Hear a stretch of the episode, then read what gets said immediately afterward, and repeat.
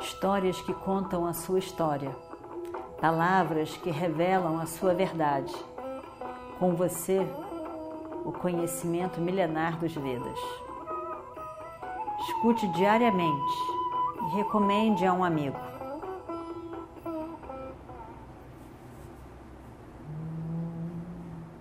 Vakratunda Mahakaya Surya Koti Samaprabha Nirvignam Kurume Deva Sarvakaryeshu Sarvada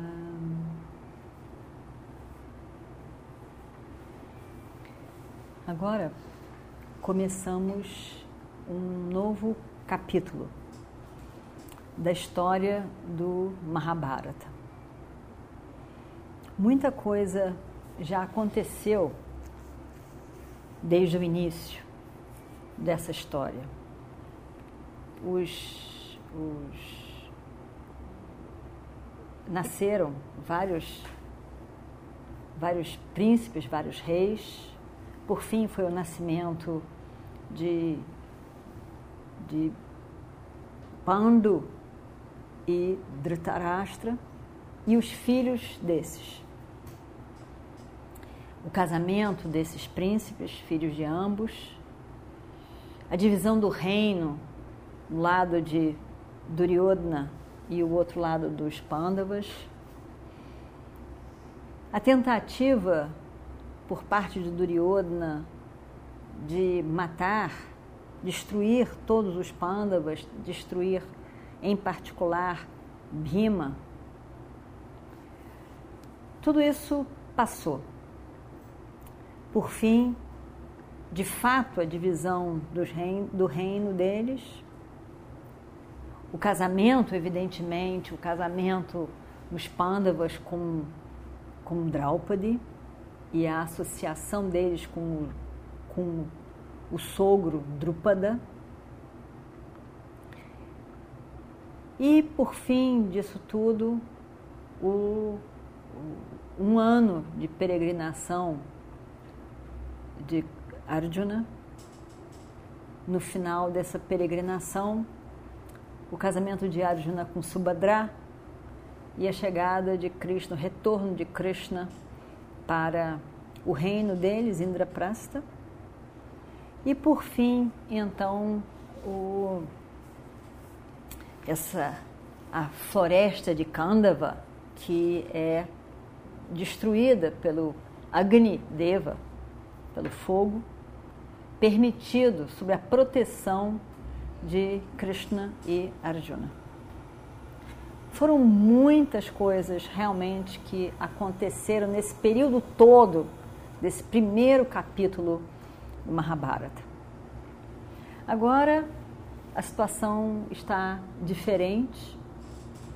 Os Pandavas têm o seu próprio reino, com a capital em Indraprastha, com a rainha deles, Draupadi, a mãe. A vida organizada. Agora também Subhadra estava lá com eles as duas moças se gostavam, se davam muito bem. A vida estava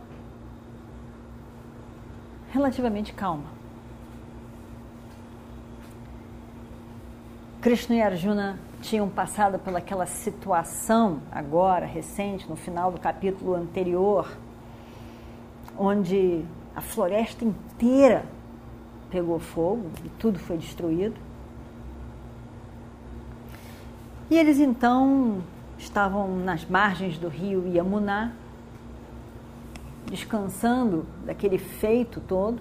Eles, na verdade, tiveram muito trabalho protegendo para que nenhum, nem nada, nem ninguém fugisse daquela floresta, porque era para tudo ser queimado junto.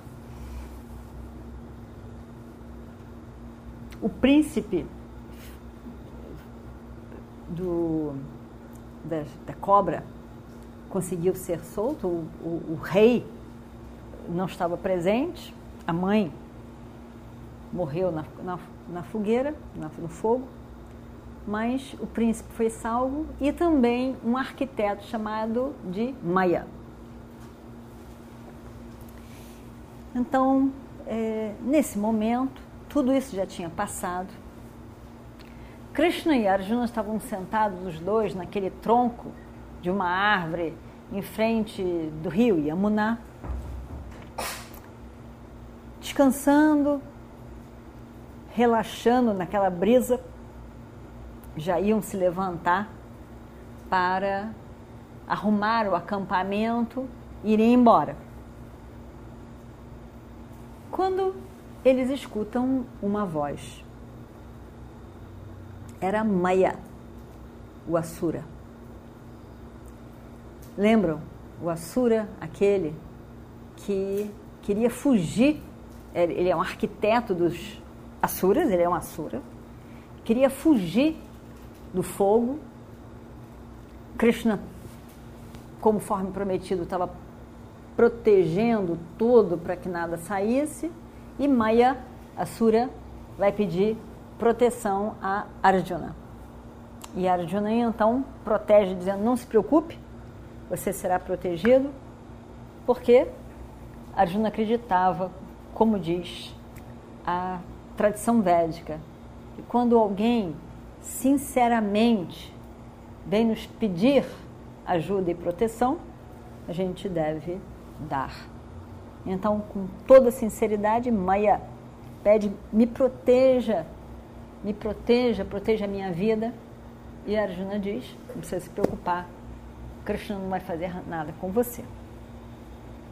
Então, Maya, Asura, ele realmente era uma pessoa com muito conhecimento, ele era um arquiteto, mas ele sabia muito de, de não só de construção, mas ele tinha muito conhecimento de, de guerra, ele tinha um conhecimento de astronomia, ele tinha um conhecimento, muito conhecimento, e ele então teve nesse momento muita gratidão para com Arjuna.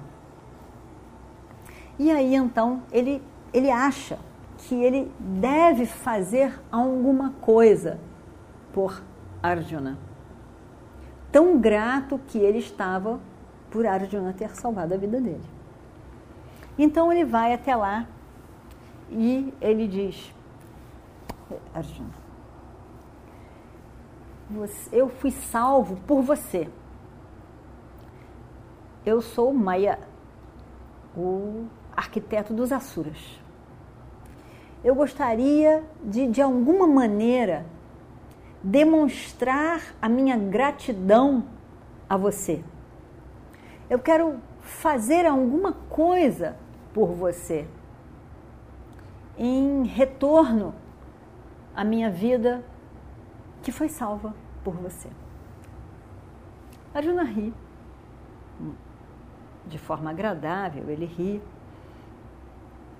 e diz: é, Não se preocupe, eu, eu estou feliz de ter podido fazer isso por você. Eu não quero nada de você, não quero nenhum benefício seu, eu não quero nada na verdade, é um compromisso que eu tenho comigo mesmo de não receber nada em retorno quando eu faço um, um bom ato. Eu faço um bom ato porque eu acho que devo fazer e não pensando num retorno que eu vou possivelmente adquirir. Então eu nunca recebo porque eu acho que eu fiz nada além da minha própria obrigação. Então, não se preocupe, não se preocupe de maneira nenhuma. E já foi virando as costas e indo embora. De novo, Maya vem atrás dele e diz: Não, não, eu posso ter me explicado mal. Eu, eu não me sinto obrigado eu não estou debaixo de nenhuma obrigação de fazer alguma coisa. É... E, e Arjuna diz: sim, você não tem nenhuma obrigação. E nós somos amigos agora. Ponto. Para mim isso basta. Não tem, não tem obrigação nenhuma. Por mim, de minha parte, eu estou satisfeito com isso, tranquilo com isso. Não preciso de nada, por favor, não me dê nada. Eu não preciso de nada. E de novo, Arjuna se vira para ir embora. E Maya estava insistente e diz: Eu considero que que está perfeita a forma com que você está falando comigo e isso, isso, essa forma de pensar, a sua forma de pensar. Mas na verdade eu não estou objetivando dar alguma coisa em retorno pela sua bondade, pelo seu bem para comigo. Eu quero fazer alguma coisa por você. Eu quero demonstrar a minha gratidão. Eu quero demonstrar minha gratidão. Arjuna não quer aceitar nada. De fato, Arjuna não, quer, não está querendo aceitar nada. E, e Maia estava insistindo. Mas ele olha para Maia e acha que Maia é sincero. Ele está falando sincero e de coração. E Arjuna para, pensa, ele não quer aceitar nada, mas o outro também quer tanto oferecer alguma coisa. Aí ele pensa e diz: Eu não quero nada para mim, eu não quero nada. Mas é, eu também não quero desagradar a você. Então, faça por favor alguma coisa para Krishna. O que você fizer para Krishna, eu vou ficar satisfeito e vai me agradar.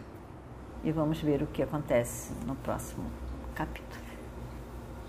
Om Shri Guru Bhyo Namaha Harihi Om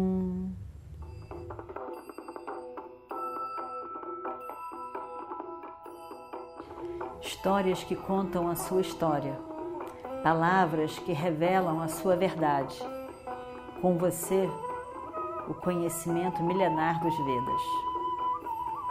Escute diariamente e recomende a um amigo.